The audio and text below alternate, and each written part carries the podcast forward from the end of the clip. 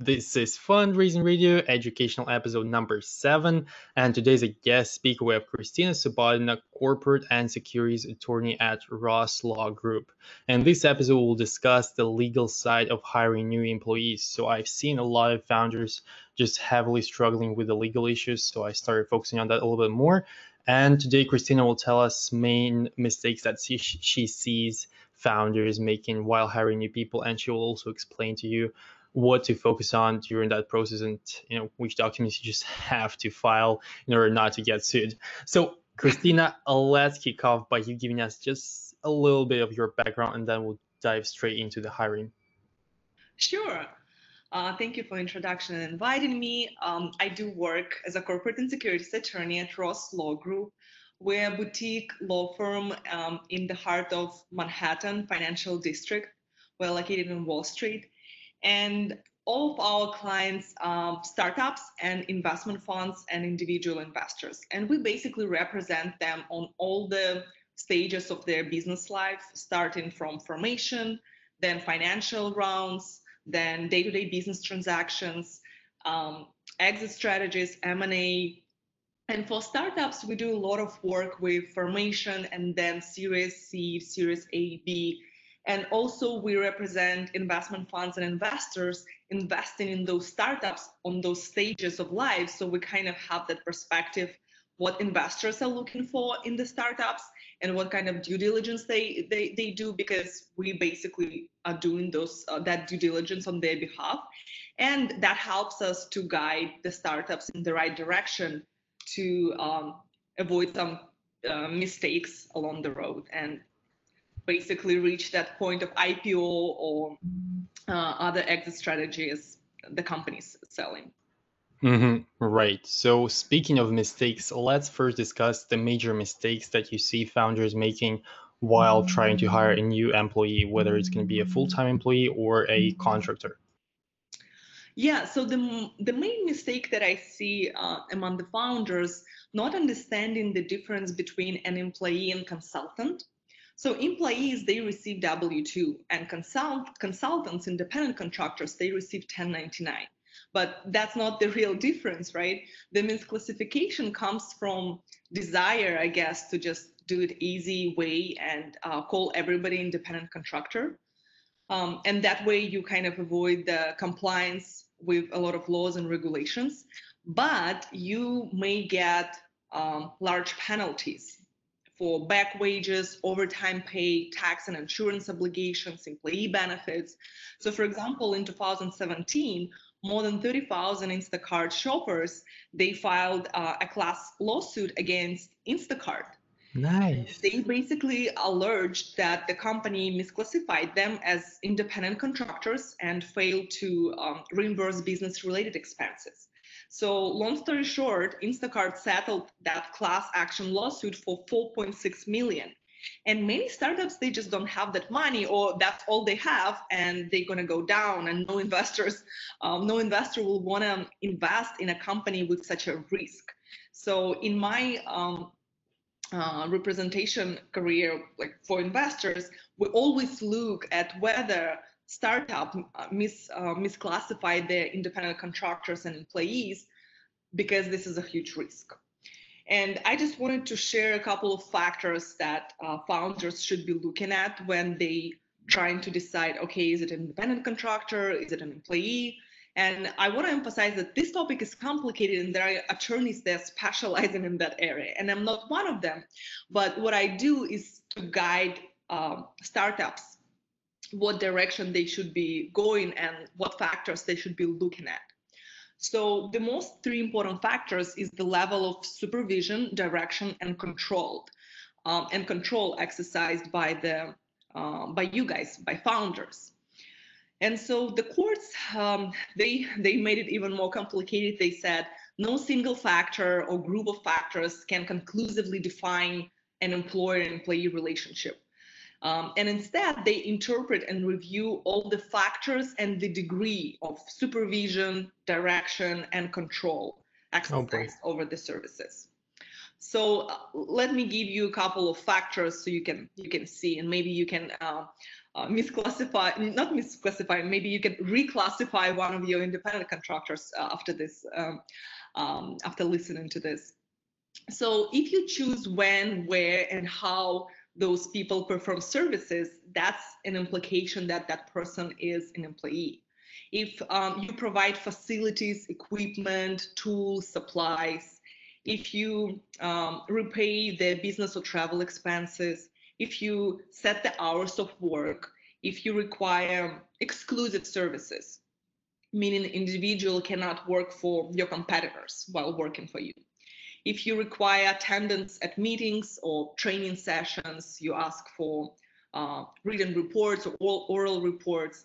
And as an example, uh, for California, for example, it has three, it has ABC test. It has three main criteria.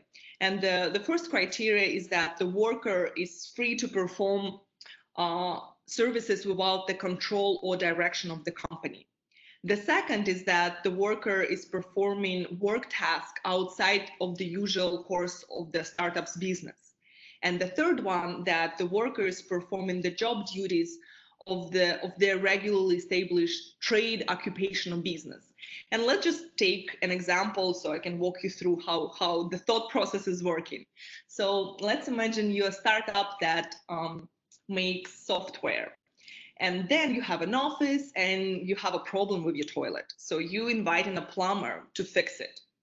And so you call a plumber, and that plumber sets the day and time when um, he will come.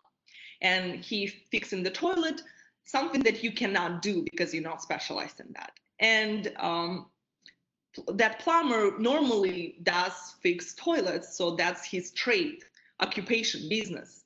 And according to this ABC test, this plumber will be an independent contractor and you do not need to classify uh, him as an employee of your business. But let's imagine um, you got a really lucrative contract with Tesla to um, produce AI software, and that contract would last for three months, and you just realize you don't have enough manpower to to deliver that, and then you invited your uh, brother-in-law to help you out for three months. So you don't need to hire a software engineer for long term. You just needed this help right now. Um, and you bring him in, um, and that person may be, may be able to, uh, to set his own schedule, but he will be performing the, the task that is part of your regular business, doing software and because of that you would like to you would likely to have to classify that brother as an employee even um, if he's only a temporary employee. And to kind of wrap it up if you um, if you know for sure that that that person is an independent contract i would encourage you to draft or have lawyers drafted an independent, contractor agreement, which will emphasize and summarize those factors that will distinguish a person from an employee.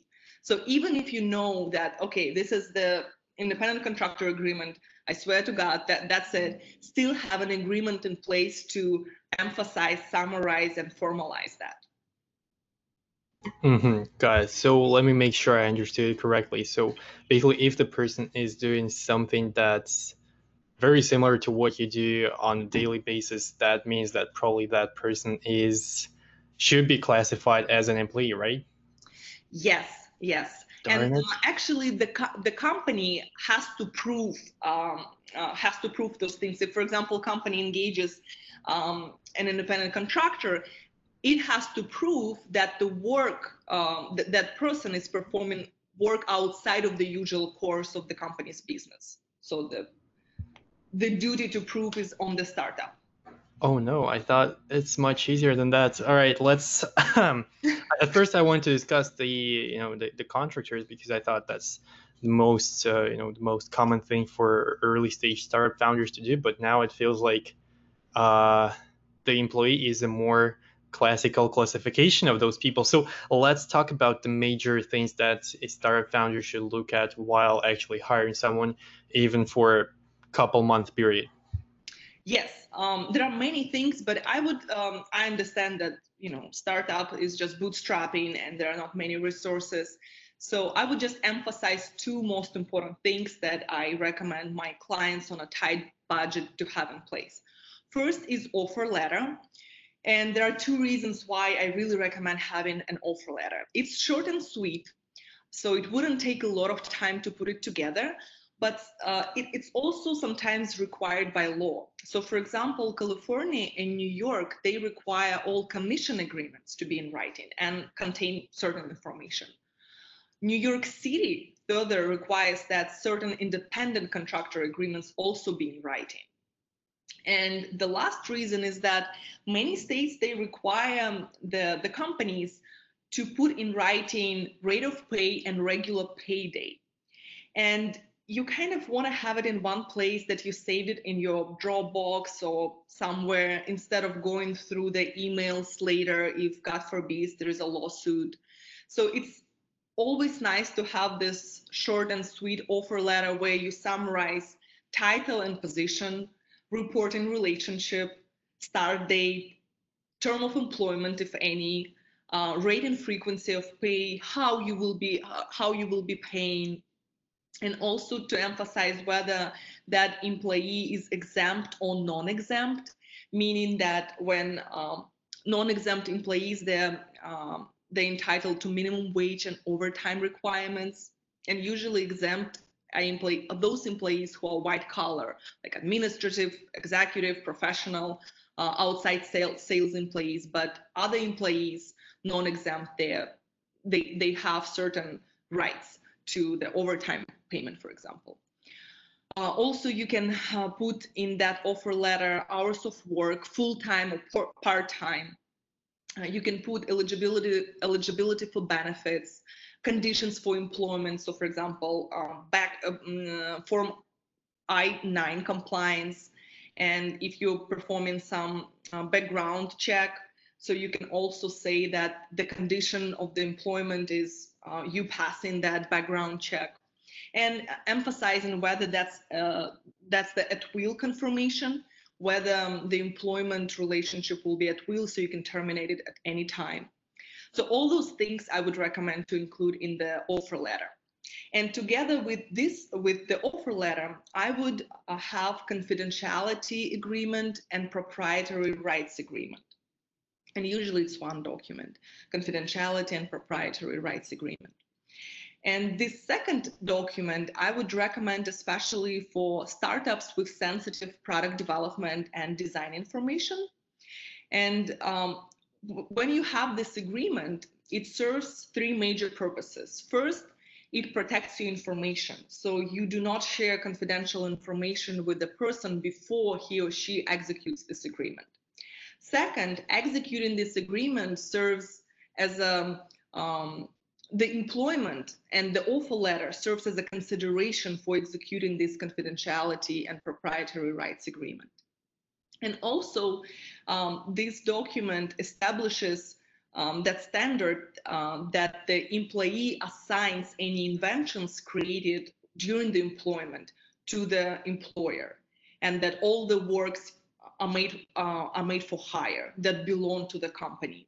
And that's something that I personally pay a lot of attention when I perform due diligence uh, for our investors because I want to make sure that investors usually uh, they invest in ip and people. Ip is a huge part of it and if you do not have that confidentiality and proprietary rights agreements that's a huge red flag. And uh, i usually if startups don't have that and investor is still really interested in investing in that startup we would make the startup to have those agreements in place before uh, the investor invests money. Mm-hmm.